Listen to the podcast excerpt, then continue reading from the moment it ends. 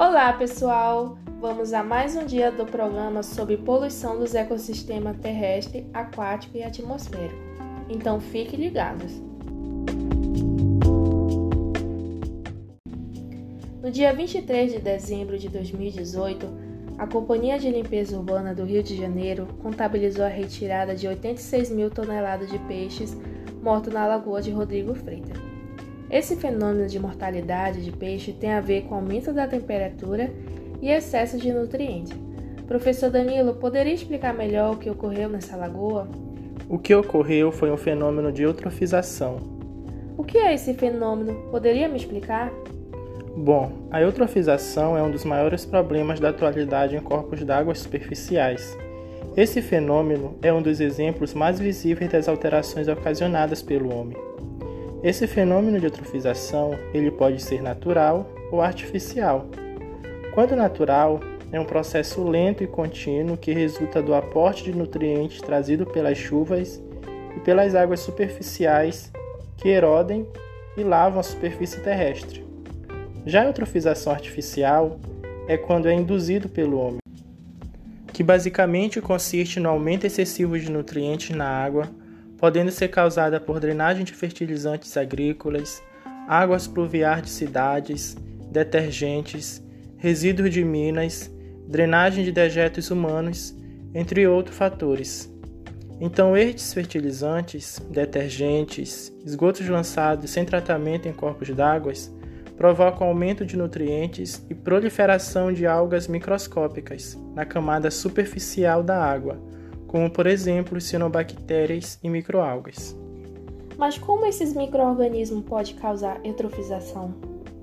Bom, como eu falei, elas vão criar uma camada superficial sobre a água, dificultando a entrada de luz do sol e impedindo o processo de fotossíntese, na qual irá faltar oxigênio na água, já que esses microorganismos irão consumir de forma excessiva esse oxigênio, causando a morte de peixes, que é o caso da Lagoa Rodrigo de Freitas, e outros organismos aeróbicos, além da redução das diversidades de espécies.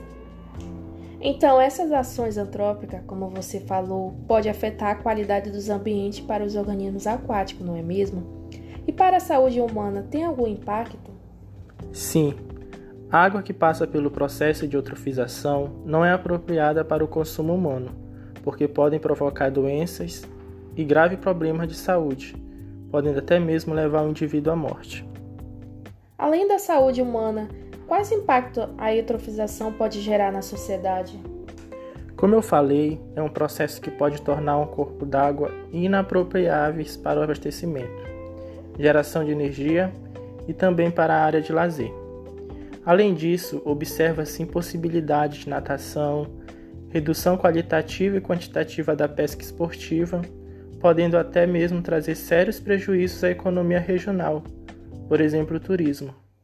Isso também vai gerar aumento nos custos de abastecimento público, porque nestas condições não é possível essa utilização para abastecimento, além de causar sérios danos às tubulações, como por exemplo entupimento e corrosão, e às turbinas de usinas hidrelétricas. Tem como evitar ou minimizar o processo de eutrofização, professor? Sim, o tratamento de esgoto é um processo essencial para evitar a eutrofização dos rios e nas zonas rurais podem ser adotadas práticas de conservação dos solos e aplicações controladas de fertilizantes e pesticidas.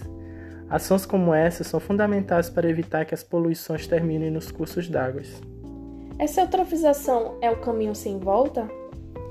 Mesmo sendo um processo geralmente longo e caro, reverter a eutrofização é realmente possível nos dias atuais.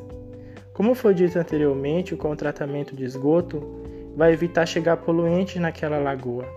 Sem novas fontes de poluição, é necessário, em seguida, retirar o excesso de nutrientes, por exemplo, por adsorção. Logo depois, é necessário oxigenar a água, seja através de arejamento artificial ou reintrodução de algas.